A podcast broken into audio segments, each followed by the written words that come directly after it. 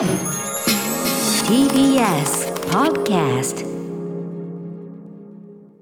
時刻は8時になりました。TBS ラジオをキーステーションにお送りしているアフターシックスジャンクション。ラジオでお聞きの方もそしてラジコでお聞きの方もこんばんは。こんばんは。TBS アナウンサーうなえりさと。そして、はい、えー私は、えー、ライムスター歌丸。本日は最後までいさせていただきます。やったはい。そして今夜のお相手はお菓子研究家の福田理香さんです。よろしくお願いしますよろしくお願いします。私福田さんとは間接的にもちろんごあの存じ上げておりますけれどもご一緒するの初めてなんです、そうなんですよ。まあはい、嬉しいです。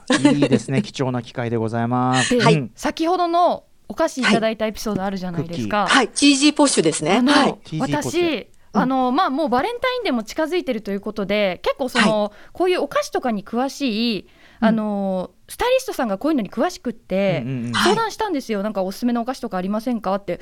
そしたらこのクッキーをまさに。ご紹介していただいてたんですよ。で私福田さんがこのクすごい。ッキーをチチージーポッシュ。をあの作られてるプロデュースされてるってそうです。え、あのレシピを監修しました。で知らなくて、デザインは、あ、キギっていうはいデザイナー、あの、グループなんですけれど、はい、うんうん。そんな感じです。はい。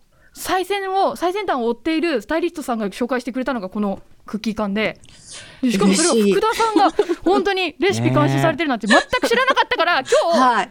来てこの缶が置いてあってえなんで置いてあるのってあびっくりしたんですよ。あかんねさもうチェックししてたからインターネットで。うんうんなかなか手ちょに入らないっとなんか、変わった感ですよね。真っ黄色でね。可ね黄色に愛いんですよ。なんか可愛らしいね模様が書いてあってっていうねそうなんですよ。ネズミと猫が隠れてるっていう。んんああそうだ生し絵的なね感じになってるよね、はい美味しかったです。ありがとうございます。そのじねあのクッキー缶とかはクッキー缶はアイドルだ説、これはあれですか？あの特集の時間が必要なやつですか？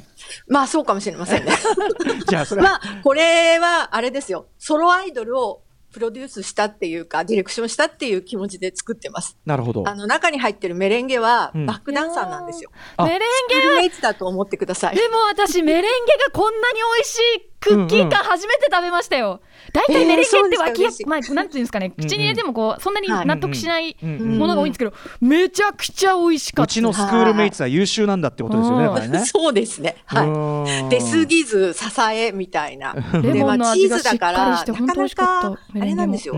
あの、クッキー缶には入らないんですね。匂い移りしちゃうから。だから、バニラ味のチーズ味のクッキー食べたいですかっていう話なんですけど、まあ、そういうふうに、あの、ソロでデビューさせることでうんうん、ちょっと成り立ってるっていうことなんですね。なるほどね。はいちょっと夢あが詰まってるちょっとあの癖はある子だけどこうやってプロデュースすればいいよっていうのもあるし、そう、あ、いや、別にセンターじゃなくて、ソロでよくないみたいなね。ソロにしたはい方が映えるじゃんみたいな。そうなんですよ。その代わり、こう、ちょっとスクールメイツって今古いのかええな、まだええ、あの、若いジャニーズジュニアとかはいはも、こう、周りで踊ってもらう。ジュニアとかエッグね、ハロプロエッグがとかがいるよと、それがメレンゲの。そうですああでもそのちゃんとこう訓練されて非常に質高いってことですよね。そうなんです、そうなんです。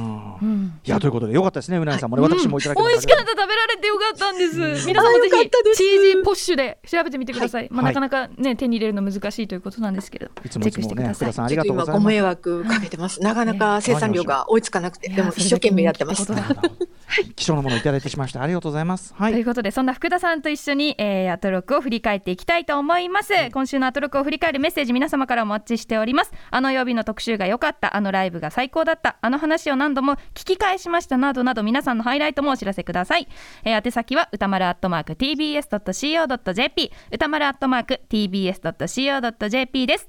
それではこの後1週間のアトロクをプレイバックします。え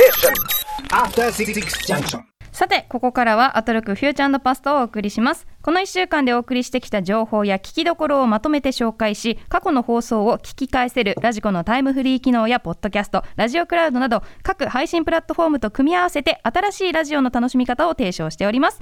それでは改めまして本日のお相手福田理香さんです。よろしくお願いします。よろしくお願いします。福田さん近況はいかがでございましょうか？あ、そうですね。あの、近代美術館で竹橋の民芸の100年展っていうのをやってるんですけれど、うんはい。もうそろそろ終わっちゃうんですよ。はい。だけどね、うん。結構これがね、面白くってね、はい。あの、昔、ものすごく柳総理に、あ、うん。あの、えー、柳宗悦に、うん。あの、大批判されたののうん。アンサーなんですよ。あの何十近代美術館自体がね。そう。そうなんですよ。うんうんだから、あの、ぜひ見に行ってくださいっていうのと、その、あの、ミュージアムショップで私の民芸お菓子っていうのが売ってます。おーなるほどよろしくお願いします。ねはい、ね、以前民芸特集していただきましたし、はい。あと、はい。あのこの近代美術館の民芸ねあの展示は、あの実はリスナーの方からもメールはいただいてて、であのご紹介するタイミングをちょっとね知ってしまってですね、ああそっかそっか。はい。もうそろそろね、終わるんですけどね。はい、今調べましたらね結構な2月んかね。13日まで日曜日までだ。ありゃー、うん。これはいかん。もうね、いい感じでこう、燃えてる感じですね。なんかもう、何十年ぶりかの、もうなくなっちゃってますからね、柳自体は。うんうんだから、まあ、こう、新しい世代が、どうじゃみたいな感じでう、んすごい面白かったです。しかもね、そのなんていうかなその過去自体っていうか、国立近代美術館自体の持つ歴史的因縁みたいなものをアンサーする展示をするなんてなかなかないことですもんね。ないんですよ。うんうんうんあとは、あの、小池一子先生の展示が、えー千代田331でしたっけ？あの、そのスペースでやってらっしゃって、もう本当に偉大な女性のうん。クリエイティブディレクターというか、あの、コピーライターでもあり、無印良品の基礎を作った一人ですよね。うんうんうんあのぜぜひそれも。それは335行ってください。うん。はい。335かな、うんうん。千代田。うんちょっと335だったかな数字に弱くて。はい でも、あの始まったばかりなので、ぜひこちらも。はい。三三三三三三一三三。3331三三三ですよ。なんでなんで中途半端な数字にしちゃって、あのあれあのあジャスジェシカ・チャスティンのあのアクション映画と混ざっちゃって、三三三ですよね。三わかりました五五だから。あのアクション映画は三五五だからね。はい。ややこくしてどうすんだっていう。はい、ありがとうございます。はい。はい。な感じですか。じゃあ。行きましょうか、すはね、振り返りね、はいあのね。非常に負担がかかる特集あり、あのこのビヨンドザカルチャーありがとうございます、本当にね。うん。楽しかったです。それでは行きましょう、ここだけ聞けば1週間がわかる。アトロクフューチャーのパストパスト編。ということで2月7日月曜日からのこの番組のパストすなわち過去を振り返っていきます。今夜も各曜日のアナウンサーが振り返りを行います。ということでまず7日月曜日からどうぞ月曜パートナーの熊崎アナウンサーに代わりまして渡辺俊です。2月7日月曜日を振り返ります。6時半からのカルチャートークは映画ライター村山明さんにおすすめの配信作品を紹介していただきました。1本目はさよなら私のロンリー監督脚本ミランダ・ジュライそして2本目バーブスタービスタ・デルマールへ行くでした。どちらも面白そうでした。すぐ帰って配信見たいと思います。そして7時からのミュージックゾーンライブダイレクトは DJ 音楽プロデューサーラジオパーソナリティの TJO ことタケルジョン乙黒さんでした。そして8時台の特集コーナービヨンドザカルチャーはアトロックストリートカルチャー講座ストリートの歴史を踏みしめろスニーカーインザフットニューバランス編。吉祥寺のセレクトショップジアパートメントのオーナー大橋隆之さんにニューバランスの歴史を解説いただきました。ヒップホップとニューバランスこれだけ密接に関わっているとは。私でも半分ぐらいはね理解できたかと思います。今回は0点か120点かどちらかを目指して、えー代打を務めさせていただきました。次回呼ばれることはあるんでしょうか？こうご期待、えー自己採点は、えー120点です。ありがとうございました。以上月曜日でした。なるほどね。すごい、うなぽんのいまだかつてないほど突き放した。返答。い はやいということで福ー、ね、田さんどうでした、渡辺アナの大変なテンションで始まった一週間でしたね。ねえなんか、お便りが来ているとか。はい、読ませていただきますね。まあ、鍋旬を褒めたたえるメッセージ届いておるんです。えラジオネーム、コンマノリトさん。軽快でガッツのある声に思わずメールせざるを得なかったのでメールします。私はウィーケンドシャッフルからのリスナーでゲームや音楽のプロデューサーをしているのですが、毎日なんでこんな仕事やってんだろうと無気力な日常を送っております。えー渡辺俊アナウンサー、最高です当たって砕けますという若さ気概聞いていてとても心が湧きました。仕事の疲れが吹き飛びました。エンジン切れる様子も可愛い。出てくれてありがとうございます。渡辺アナの頑張りを聞きながらとても癒されました。仕事で忘れていた大切なものを思い出しました。この若さこそサブカルって感じがします。また出てほしいです。準レギュラーでもいいのでまたのご活躍を期待しております。負け賛た！くそ！うん負けたってなるの別にねえいいじゃないですか。いや、でもなんかフレッシュな感じでうん楽しかったですよ。うんはい。ななんか、うん歌丸さんがちょっと冷静にいなしてる感じとか。うんなんかね人を冷静にさせるとこありますね彼は。ねえそこがね鍋旬の魅力なんだなって私も最近気づいたんですよほうほうほう。はい結構あの彼昼帯の中継に出てるんですけど、はいはいはいはい。なんかこう中継ってやっぱスタジオで展開するよりもあの掛け合いにディレイがありますし、うんうんうん現場でそのお店の方と、まあ、いわゆる一般の方とやり取りをするので、うんうんうんなんかこう予定調和にならないんですよね。うんうんうんよりだから鍋旬のそのなんだろう、うん。あのキャラクターが浮き彫りになってスタジオはこうみんなうん。一歩引いて彼を見てるのに、ひ一人彼だけどんどん前のめりに進んでいくみたいなのうん。はいがもう結構なんか定番の中継になってうんうんうんて、それはでも全然立派なめちゃくちゃいい味わいが出ててるんですよ、うんうんうん。だからそれが今回ねその代打でも出てたなと、ねえ、はい。120点って言い切ってましたからね。ねいいですねそのエネルギー。若干そのえってこう思う感じも含めて。いいですよやっぱね、うん。はい。うん。もう今後に期待しかないですね。はい。本。当ですね。まあ必ず声をかけたいと思いますまたね。はい。はい。さあそして注目すべきが。えー、そうですね。あのースニーカー誌、うん。えーニューバランス編ですね。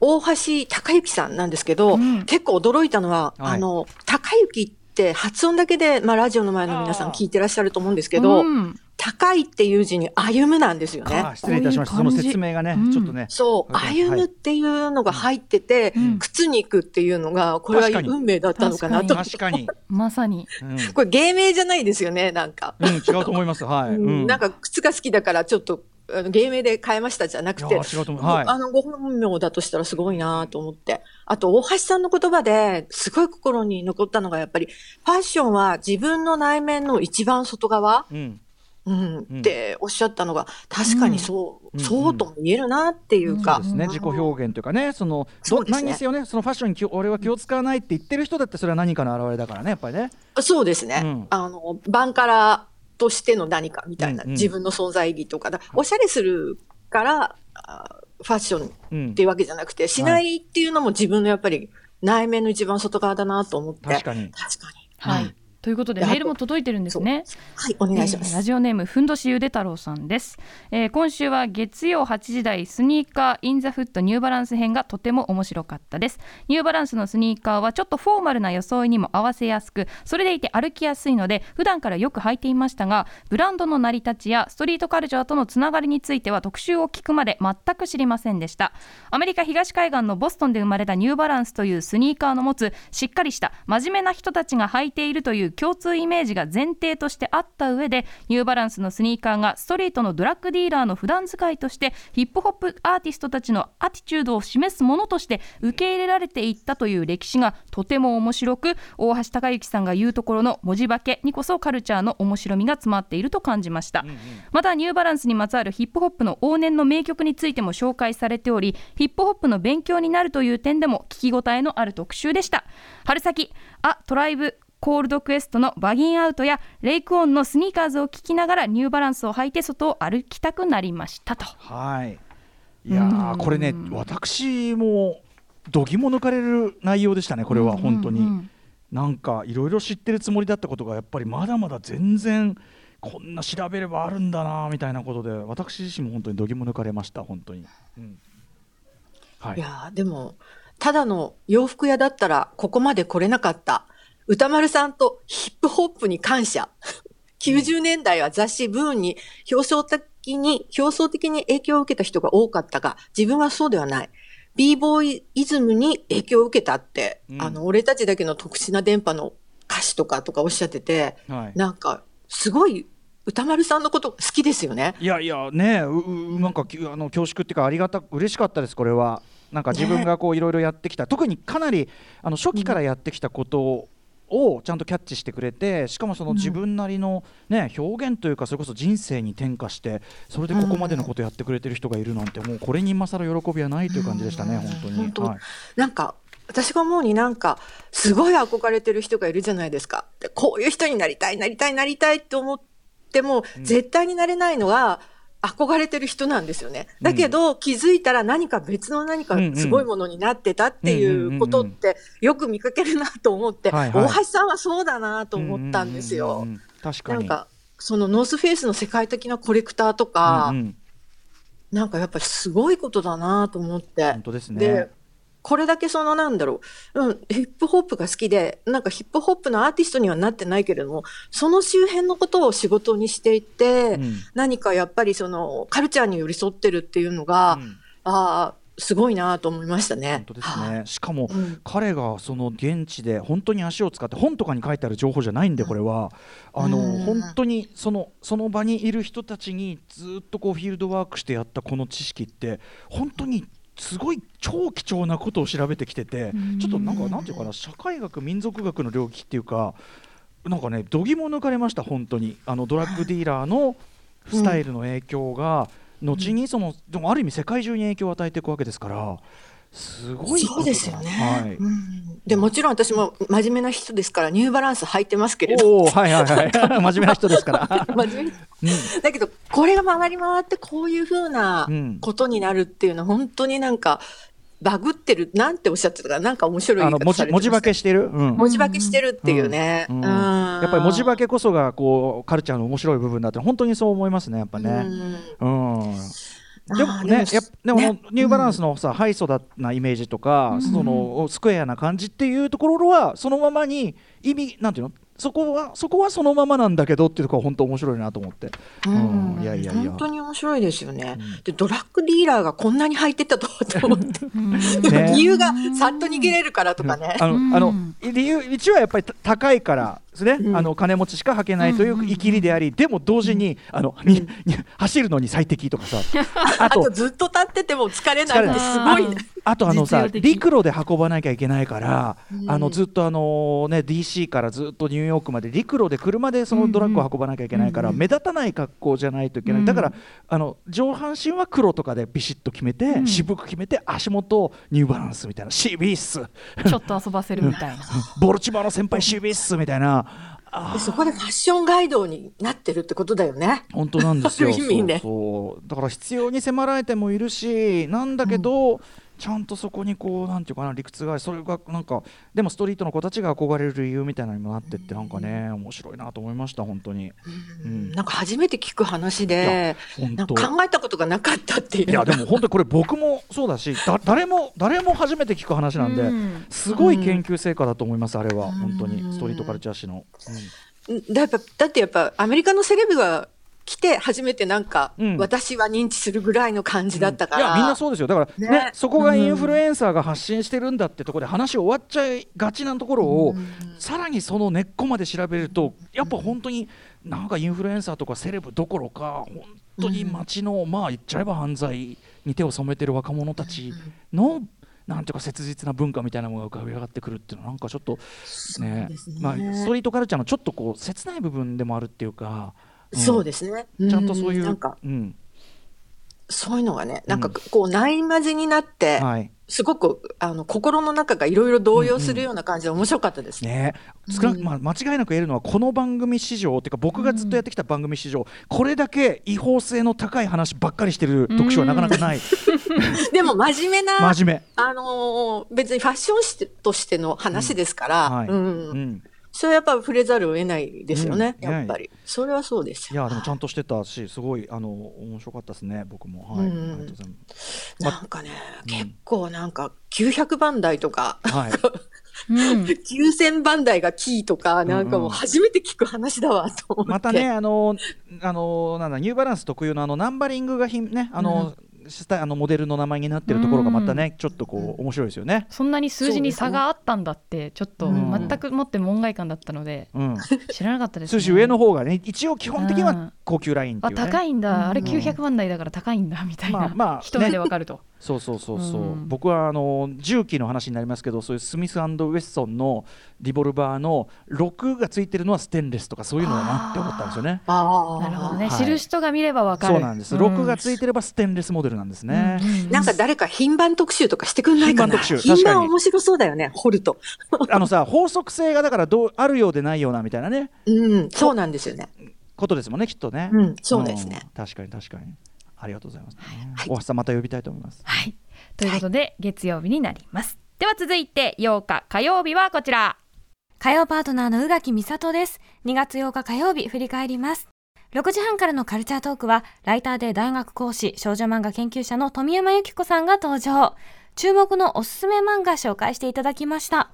どの本もずしんとくるものばかりでしたが、特におすすめは、テグの夜、ソウルの夜。あたいらの人生ままならないけど、それでも生きていくんだい7時からのミュージックゾーンライブダイレクトは先月26日にファースト EP タイドプールをリリースした2ピースバンドビアリストックスでした。そして8時台の特集コーナービヨンドザカルチャーはバレンタインデーがもう昔のあの感じじゃなくなった今こそ一旦落ち着いてチョコレートについて語りたい。チョコレートバイヤーミリさんに聞く世界のチョコレートカルチャー特集。ミリさんが素敵な方すぎて軽妙かつユーモアたっぷりの語り口でチョコレートへの愛が端々にもうバンバンに伝わってきまして食べたくて仕方がありません。ツリートゥーバーも気になりますし何よりスロベニアのチョコレートもはや現地に行きたい。さあということで火曜日の振り返りでございました。まずははい。オープニングトークですかね、福田さん。はい。実はアンディ・ウェアのプロジェクトヘイル・メアリーを読んでしまいました。ほほほあもう読はい。破した。読み切ったんですか？はい、もう今朝までかかって。あのーすごい良かったの。イエーイ。嬉しい。もうね、ちょっとなんかネタバレは良くないって言われてるんですけどえ、ぜひね、フード目線で読んでください。フード目線も確かにまあね、フード SF と言っていいんじゃないかなっていう。確かにフード理屈というのかなね。ねなんか。最後まで確かにフードの話は出てきますねそうなんですよ。最後結構、うんうんなんか、なんか、おっしゃってたユーモアっていう意味が分かった。だから、本当にね、読みやすいし、うんはいあと、翻訳者が女性なんですよね。うんだから本当なんか、あ、もう SF も女性の翻訳者が出てきて、こんだけすごい作品を翻訳されるんだと思ったら、はい。なんかちょっと感無量って小野いうか。田和子さんね。あの非常に、はい。あの SF いっぱい訳されてるみたいで、うん。はい、ね。見事な役でしたね本当にこれもね、本当見事でしたね。う。ん。すっごい面白かった。もう絶対読んだ方がいいと思う。ううないさんがさあのでもね でも聞いてくださいはい。歌丸さん、うん。私今常に iPad 持ち歩いてるんですけえど、えええ無料版はダウンロードしてて。無料版あのサンプル部分ってことね。あそう、んん。サンプル部分ダウンロードしてて途中までね今読んでるんですよ。進歩ししよう見て。うん。見て。まあ確かにな。ほらほらほら。一歩は一歩は踏み出してるね。あいいほらほらほら。確かに確かに確かに、うん。だから今ねでもまだ主人公が、うん。あのやっとうんなんか起きたとかそんな感じ多分多分そのサンプル版だと本当に序盤だと思うんで、うんはいあのね福田さんねあの、はい全体の目的がはっきりするところが多分じょ上巻の前半ぐらいにあってそこまでいけばだいぶいいですよね。そうですね。もうそこからはもう急展開、急展開、急展開で。もうとにかく時間を忘れてどんどん読み進めちゃう感じそうですね。うんうんまあ SF 好きじゃなくても、うんうん本当少年漫画が好きとかね。そうそうそう。SF 好きなんですよ私うんうん。うん。めっちゃ明快なんおすすめでです。いやううないさんはうん読みさえすれば最終的にはイエーイってなってるはずです、うんうんと思いますよ。うん。まああの頑張ってくだ読さむい。読む 今無理強いもよくい。やいやでもね、めっちゃ読みたいんですよ。だからわざわざねきあの Kindle ダウンロードして、そうだね。そう無料版もダウンロードして。確かに。でね何がいいかって私気づいたんですけど、うん。無料版ってやっぱこういううん。Kindle とかじゃない電子書籍じゃないと読めないなと思って、本屋さんでそんな50ページも立ち読みしてるわけにはいかないじゃないですか、まあ僕は昔はもうま一冊丸々皆さん小出さんすみません。一冊一冊丸々読み通しとか全然やっちゃってましたけど、はい。なんかそれが気まずいからやっぱこうやって無料でだいぶ何十ページも読ませてくれるのめちゃくちゃいいなって確かにね。思いました、はい。活用してくださいじゃあぜひ、うん。はい。うんあのね実はプロジェクトヘルメアリーのあのメールみたいなのもね結構他にも来てたりするんで、うんあのまたいずれ、うんはいあのネタバレ会とかもいずれはやろうと思います。ああ、いいですね。うん聞きたいです。ははいい。はい、さあということで、うん、はい。次が富山由紀子さんの、あの、テグの夜、ソウルの夜も、うんえ四十からもうブランチラインも全部読んでなかったので、うん読みたいと思いましたおす。すめ漫画ですね。そうなんですよ。富山さんからやっぱり勧められると、あ、こうんれ読まなかって思っちゃうよね。女性目線ならではの、うんそうなんですねよ。漫画ばっかりで。私も読みたいのあるわ。うんいやすごいどれも、僕もちょっと全部読破はしきれてないんだけど、うんやっぱテグの夜そのソウルの夜とかは、うんやっぱそのグラフィックノベルとして絵とかもすごく洗練されてていいしあの家族の家族の会話のその家族からこそかけられるプレッシャーっていうかむ家族だからこその無理解みたいなものがうんものすごくこう削られる感じとかうわーこれ僕女性じゃないけどあーなんか聞く話だわーっていうう、うんん、の感じたりしましたね。うんそんな仕事ついててあんたみたいな うるさいなみたいなそうそうそうそう。うんはい。はい、どんどんそんな感じで。はいはい。はい、で、さあそして、まあうん、特集ですかね。チョコレート特集なのでメール読ませていただきます。ラジオネームピノヤマさん。今週は何と言っても火曜日の Beyond the Culture チョコレートバイヤー、えー失礼しました。チョコレートバイヤーの木之内ミリさん。木之内ミリさんに聞く世界のチョコレートカルチャーでした、えどうかしている熱量を持った人がそのことを語るのを聞くのは本当に楽しい。これのためにアトロクを聞いているのだと思わせてくれる特集でした。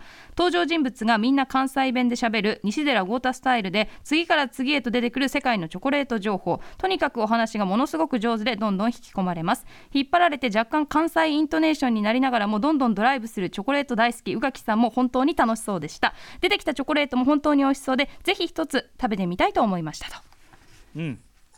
はい。バレンタインにぴったりのね。超おすすめですよ。うん。あの、実は、えーあの、2020年に、しえーしえー幸福のチョコレートを探してどこまでもという本を、あの、ミリさん出されたんですね。はい。でそれに小説新潮で、うん。えー書評200あ2000字ぐらいで書かせてもらったんですよ。はい。うんうん。はい。それでね、あの、お会いしたこともないし、お声も聞いたことがないかったんですけど、今回聞けてすごいうん。うん楽しかったです。うんうんいや、面白いですようんね。うんうんねこれついついどんどん関西弁になっちゃうっていうところとかも含めて。うんうはいんね、これも実はそのあの月曜の大橋さんと実はジャンル違うけど同じで自分の足でフィールドワークして、あのキャッチしたいろんな情報を、まあうんビジネスに転化して自分の好きなことをしかもその好きをみんなに届けることで、さらにこう新しいこう世界を開拓しててなんか、あのなんかこう通じるものを感じる僕ワクワクでしたこれも。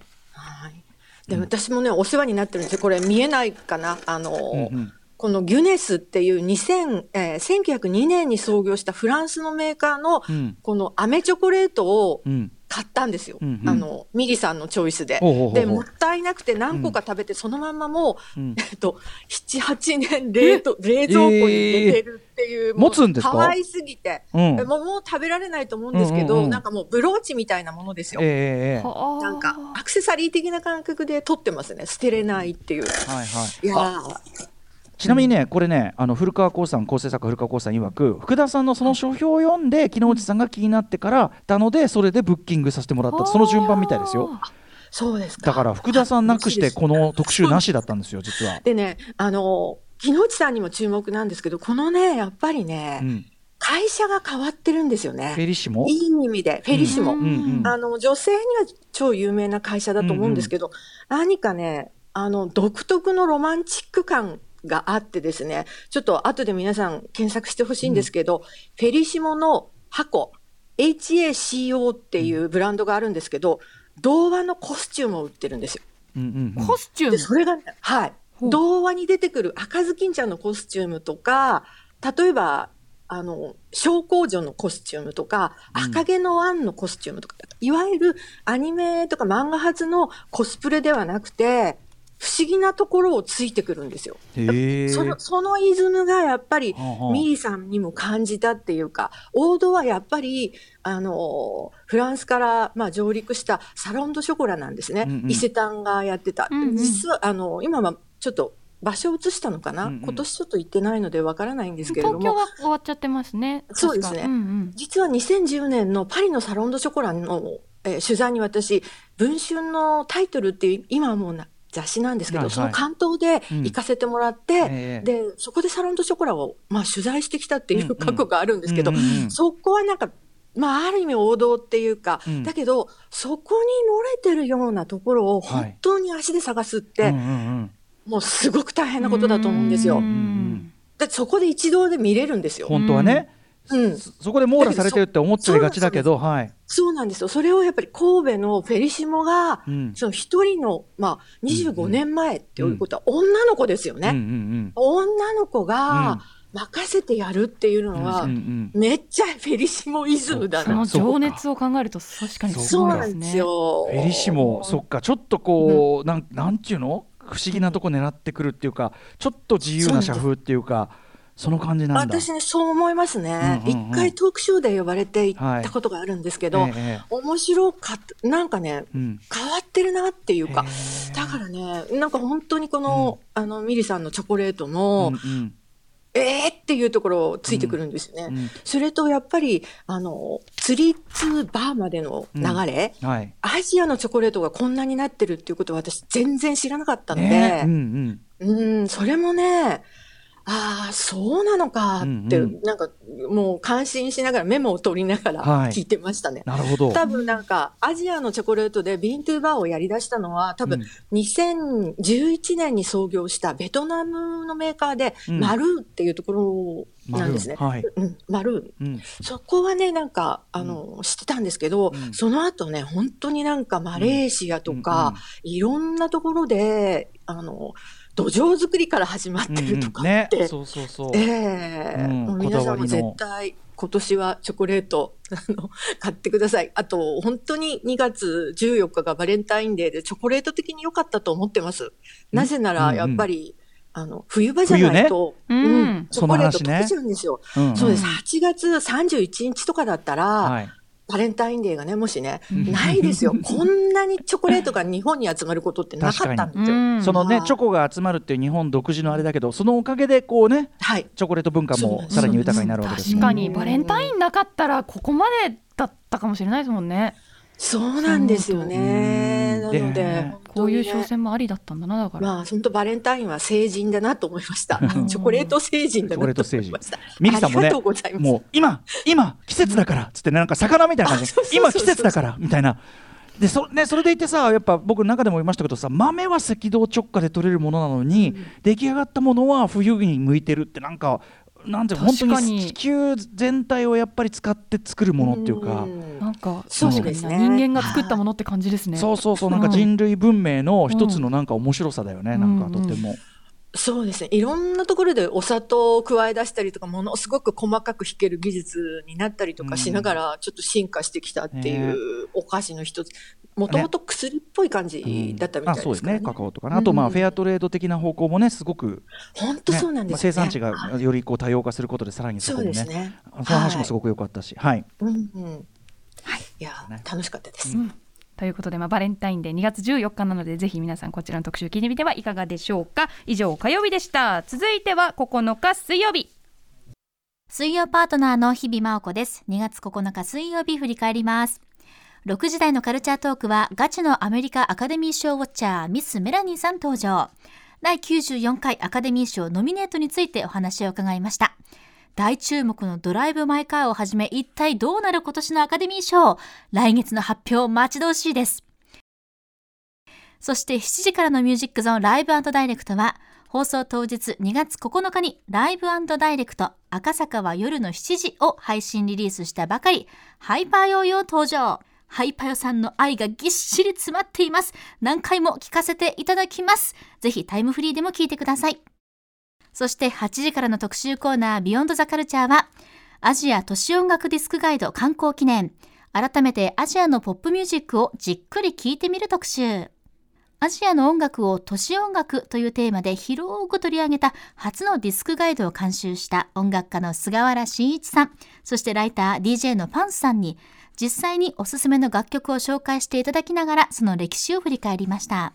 アジアの各地の音楽をこの流れで見ていくとグローバライズされていく楽曲の中でも、まあ、しっかりとその国地域のらしさがにじみ出ていて全体図で見てみるからこそ気がつく発見たくさんありました。アジア各地の良質な音楽のおかげで久しぶりになんだか旅をした気分です。以上水曜日でした。はい振り返りでした。どうでしょう？福田さん気になったところ。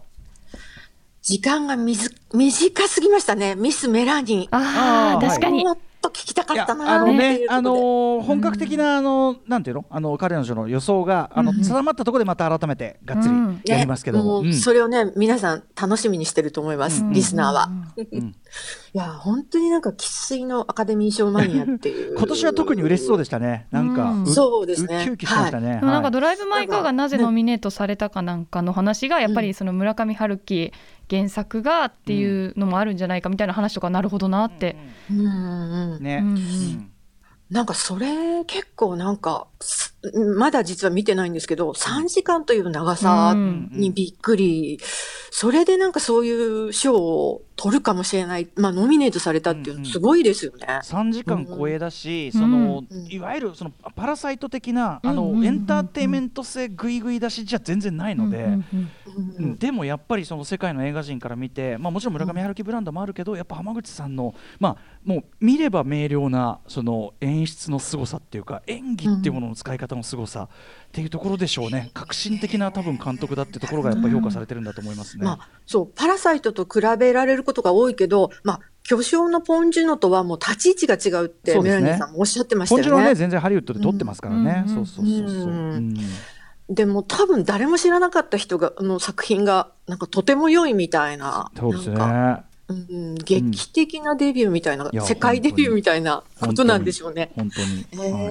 えうんまあちょっとねあのでねメラニーさんはね追ってまたお話伺うことになると思います。はい。うんさあそして「ビヨンドザカルチャーがアジアの都市音楽ディスクガイド観光記念ということで改めてアジアのポップミュージックをじっくり聞いてみる特集メッセージ届いております。ラジオネームバナナリップボーダーさん。私は介護という仕事柄リモートワークとならず毎日電車で通勤しております。通勤時にポッドキャストやラジコタイムフリー機能で拝聴しアトロックが生活や仕事の潤いと活力となっています。ありがとうございます。嬉しいな。うん。水曜日8時のアジア都市アジア都市音楽ガイド特集とても新鮮で楽しく聞くことができました、うん。普段なかなか韓国以外のアジア圏の音楽に触れる機会がないため紹介された曲の良さに驚きました、うんうん。知らない曲が聴けたこともそうですが何よりも曲を聴くことでその国その都市その時その人など興味が湧きなぜこの曲が生まれたのか時代背景や状況などを考察するいい機会になりそうですさまざまな状況の中で生まれる音楽特にポップスにはその状況を乗り越える楽しさや自由を感じます。そういった感覚が菅原慎一さんのおっしゃった都市から浮かび上がるポジティブということなのかなと思いました、いい特集でしたと。メッセージいただきました、ね。はい。うん。いやーあの、もう、声がみんな可愛すぎませんか？なんか発音っていうか、もう、それぞれの国が、うんベトナムもインドネシアも、うんうんなんか、シンガポール、それから上海、はい。なんか、それぞれの言葉が、あの、聞いてて心地いいっていうか、すごいなんか、良かったですね。うんうん。で、その、なんだろう、こう、やっぱり政治によって、ええ。そのなんどういう音楽が入ってくるのかが左右されてて、うんうん。あのやっぱ日本はうん。その前にこうロックとかが入ってきてたみたいな話とかも面白かったですね。うんうんうん。ああと思って、うん。これは本当にこういうあの、うん。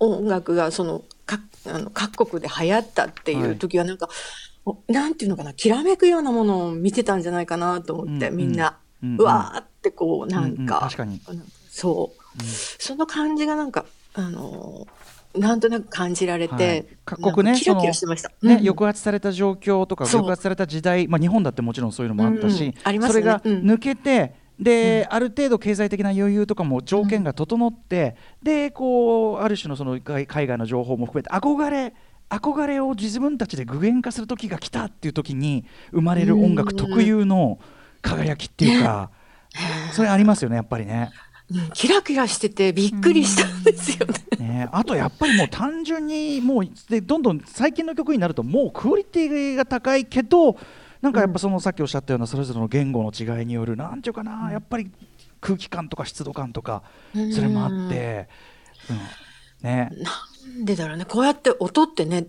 あの波で届くからなのかなとか、うんあちょっと感じちゃいますよ。おっしゃる通り本当あのオンジエアっていうか、はいうん。あの実際波だしあの空気と一緒に撮ってますからね。それは歌とか撮るときは、だからやっぱそれは間違いじゃないと思いますね。うん。あとさパンさんとそのやっぱり菅原さんがこうなんていうかな本当に好きな曲これ曲いいでしょと。だから美味しいチョ、うん。美味しいチョコとか美味しいお菓子を食べさせるのと同じことで、うん。どうっつってね、うん。美味しいでしょって。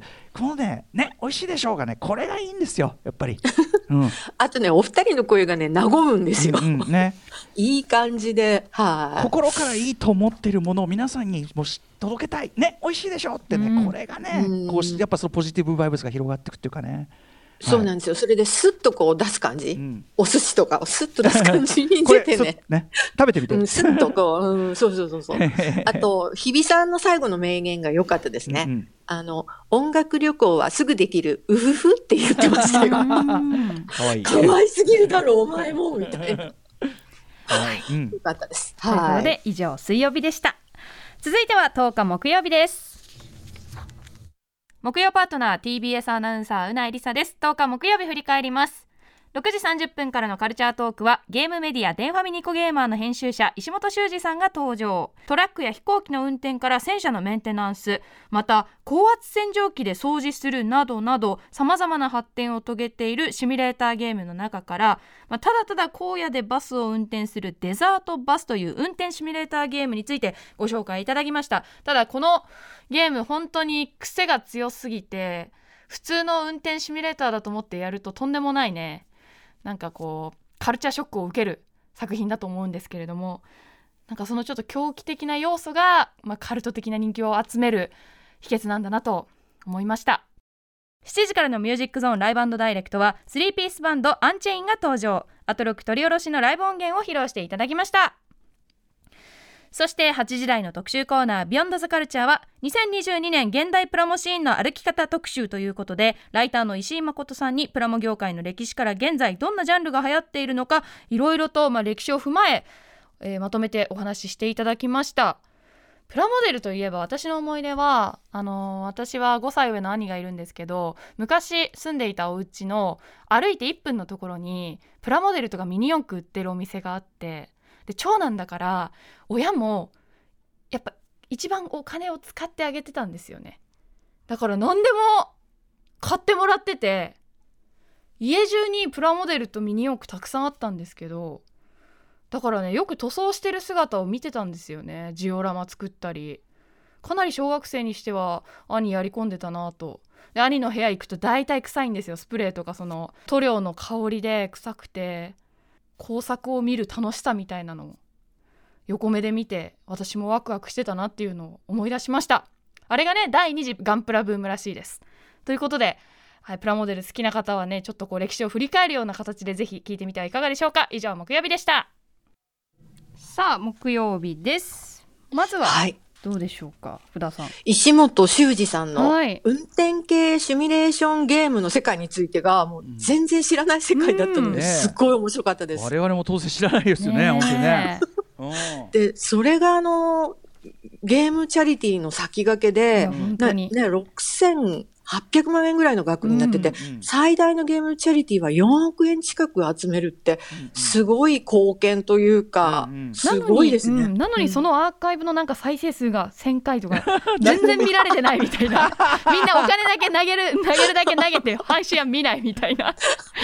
拷拷問みたいな感じになって、ねでなんかラス8時間でかけてラスベガスに行っても1ポイントしかもらえないって。いや、もうす架ごいですよね。空のものだとは思ってますけ凶ど、悪なんか500万ポイントぐらい欲しいですよね。ね1ポイント。で折り返して同じ時間かけてか戻るとうん。もう1ポイント。1ポポイントとは？でもあのゲームにおける得点とはっていう本質をねあのあの後話し合っちゃったよね。ね。あの結局俺たちがやってるゲームってそれがインフレしてるだけえで同じことだよなそりゃなっていうさ。うん。うん。うんあのレベル上げも結局そうそうそ手うみたいな、ね。なんかでもそういう意味で言うと哲学的な感じになってきちゃいます。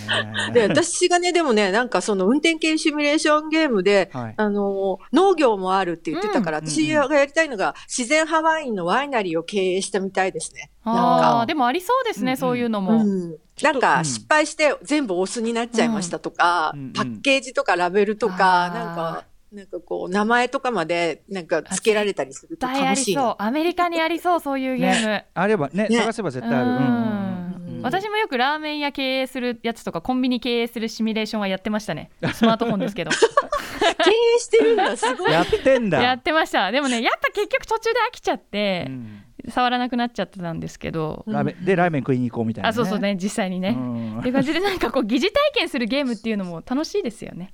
うん。うんい。やわかります。はい。うん。さあそしてプラモデルなんですがメッセージ届いております。ラジオネーム仮暮らしのナヨトッティさん。毎日の仕事終わりに時間がある限りプラモデル制作に明け暮れている身としては今週一番記憶に残ったのはやはり木曜日の石井誠さんによる現代プラモデルシーンの歩き方特集です。生地自分がシーンに詳しいだけに俺ならこの年代ではこのシリーズに触れるかななどと話の構成を考えながら聞いていました。石井さんがおっしゃっていた通り近年のガールズプラモ界隈の盛り上がりは止まるところを知らず今まで距離を置いてきた僕もちょっと興味が出てきました、また女性モデラーには特に色彩感覚に優れた方が多いと思っていたのですが石井さんの挙げる話題に即座に反応するうないさんの姿になるほどと思いました。日常的にメイクをしネイルで色彩感覚を磨いている女性がプラモデルの世界に来たらそりゃ美しい作品を仕上げられるわけだと納得しましたと、女性も向いてるってことなんですねプラモデルを組み立てあるのに、のだし美,、うん。美少女をのプラモデルをちゃんと美少女に仕上げるにはメイクの知識必須っていう、うん。言われてみりゃそうだなっていう、そうですよね。あれ目から鱗だったな僕。なんか私あの後ちょっと見たんですけどやっぱええ。結構細かく塗装してて、このうんうん。うんなんかリップとかチークぐらいだったら男性でもなんとなくわかるじゃないですか、うんうんでも目の周りのアイシャドウの感じとかが、やっぱり本当に細かく塗装されてたりして、これは女性は有利だなって、ね。私も見て思いましたね。まあ、だから男性もやるならちゃんとね、あのメイクの覚えあんまない人も勉強しないとできないってことでしたね。うんうんうんうんはい、はい。福田さんいかがですか？あの、そうですね。白、白プラモは爆発人気にはならないが一定のファンがいるとか、なんかすごいコアな話が聞けて面白かったですね。うん。あとはなんかその、えー1000社以上に売れなかった軍艦が30年ぶりに倉庫が空にとか、本当カに。ンコレアみんな好きだなとね、そう思ってたけど、なんかこんな経済効果が、はい。美少女もの恐るべしでしたね、やっぱね。そうですね。だけどなんか、やっぱ、ガンプラもなんかもう海外でヒットしてるってすごいなと。全然知らなかった。確かに中国国で今すごくね人気で、まあ、それが元に転売なんかが問題になっちゃってるって話もありましたけど、確かにね。面白いですよね。なんかうん、この世界は、掘りがいがあるでしょうね。その、歴史もあるし、なんか広がりが、いろんなジャンルがあるなっていう感じで。ね、今回はちょっとその、うんあのなんていうの？しばらく離れてた僕みたいな人間にも分かるようなこう、まあ、入門再入門編といった特集だったんでね、ちょっとこれからまた各こうプラモデルの世界というのは石井さん通じてお話伺うことになるかなと思いますね。はい、はい、面白いです。はい。ということでプラモデル好きの方はぜひぜひこちらの特集も聞いてみてください。さあそして最後は本日11日金曜日6時後半の、えー週刊映画辞表ムービーウォッチメンは歌丸さんが、えーハウス・オブ・グッチを評論いたしました。続いてこちら。7時のライブダイレクトは大沢慎一さんのソロプロジェクトモンドグロッソでした。そして今は今週の番組内容を振り返っております。さあということで本日月曜日から金曜日まで振り返ってまいりましたが各コーナーはラジコのタイムフリー機能やスマホアプリラジオクラウド Amazon Music など各配信プラットフォームのポッドキャストでもお楽しみいただけます。ということで以上ここまでアトロクフューチャーパストパスト編でしたこの後は来週1週間のアトロクの予定をまとめてお知らせしますそれではここから来週1週間のアフターシックスジャンクションの予定を一気にお知らせします。まずは14日月曜日。北京オリンピック派遣中の熊崎和人アナウンサーに代わりまして篠原里奈アナウンサーが担当してくれます。6時30分はプロ書評家プロインタビュアーの吉田剛さん。7時は月1レギュラーの DJ プロデューサーにして世界ナンバーワンクイズ DJ でもあるクイザーこと豊フビーツさん。えー8時はノーナリーブス西寺豪太プレゼンツ 18th ポップ戦国武将図鑑デビッド・ボウイ編となっております。続いて15日火曜日6時30分からはガチャガチャ評論家のお松さんに今のガチャガチャ事情を伺います。7時からは愛知県出身のメンバーで構成された名古屋発のラウドポップユニットチームしゃちが番組初登場。そして8時からは映画とろう者特集。解説してくれるのは東京国際ろう映画祭の主催者で映画作家でもある牧原絵里さんと東京国際ろう映画祭の海外交渉スタッフであり8年間のアメリカ生活の経験も持つ湯山陽子さんです。お二人ともろう者のため手話通訳付きのリモート出演というラジオ的にもチャレンジングな放送を火曜日お届けいたします。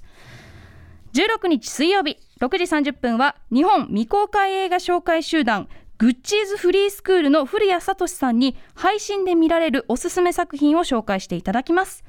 7時からは TRF のリーダーにして盛り上げ番長月1レギュラー DJ の d j k o さんが登場です。そして8時からは音楽好きにこそ聴いてほしいタイのアイドルソングクロニクル。アイドルに興味がない人にも刺さるタイのアイドルソングの歴史をタイポップス探検家の三六円太郎さんに紐解いていただきます。そして17日木曜日6時30分からは対戦格闘ゲームストリートファイター 2X のプレイヤーアニケンさんが登場。7時は前身番組ウィーケンドシャッフル時代以来の久しぶりの復活です。自称 J-POPDJ 界の負の遺産こと三江申し訳さんによる J-POPDJ プレイをお送りします。そして8時は国産 RPG クロニクルプレイステーション3と任天堂 d s 時代のドラクエ FF 編 by 渡辺則明。そして18日金曜日6時30分からの週刊映画辞表ムービーウォッチメンは、えーフレンチディスパッチザ・リバティ・カンザスイブニングさん別冊。長いこちらを評論していただきます。えー7時は姉妹ピアノ連弾ユニットキトリが登場。そして8時からは1週間の番組を振り返るアトロックフューチャーパスト。脚本家で映画監督スクリプトドクターの三宅龍太さんとお送りします。ということです、さあ気になる特集などありますか福田さん？やっぱり、あの、歌丸さんのディスパッチ表が聞きたいですね。もうあの言うことは決まってますよ。可愛くておしゃれ、イエーイっていうね、うん。特に今回はねあのーてかどんどんそこがねウェス・アンダーソン研ぎ澄まされてるんでね。まあでもちょっと今回も楽しみです。あの意外とそこにちょっとグッとくる話とかメッセージが込められてたりするのもウェス・アンダーソンなんで、はい。相変わらず楽しみにしてます。あそれはともかくあのもう時間も残り少ないんで福田さんあのお知らせ事など、えっと、でも、あのー特にはないです。さっき言ったから、なんか、あの、でも来週も楽しみにしてます。あのチージー あのなんだっけチージーポッシュそうですね。あ、チージーポッシュ。はうん。い、よろしくお願いめちゃします。くちゃ美味しいんで、はい。皆さんねめちゃくちゃ美味しいんで検索してみてくださいそしてなんとか手に入れてほしいチージーポッシュねあと 福田さんの特集もまたなんかやらないとそれはね、お時間お忙しいと思いますが。そうですね。まあ、うん。ナロー小説か、うん。あの、クッキー缶特集ですかねク。ッキー監督 やりましょう。ぜひぜひ。はいということで福田さんありがとうございましありがとうございまたありがとうございます。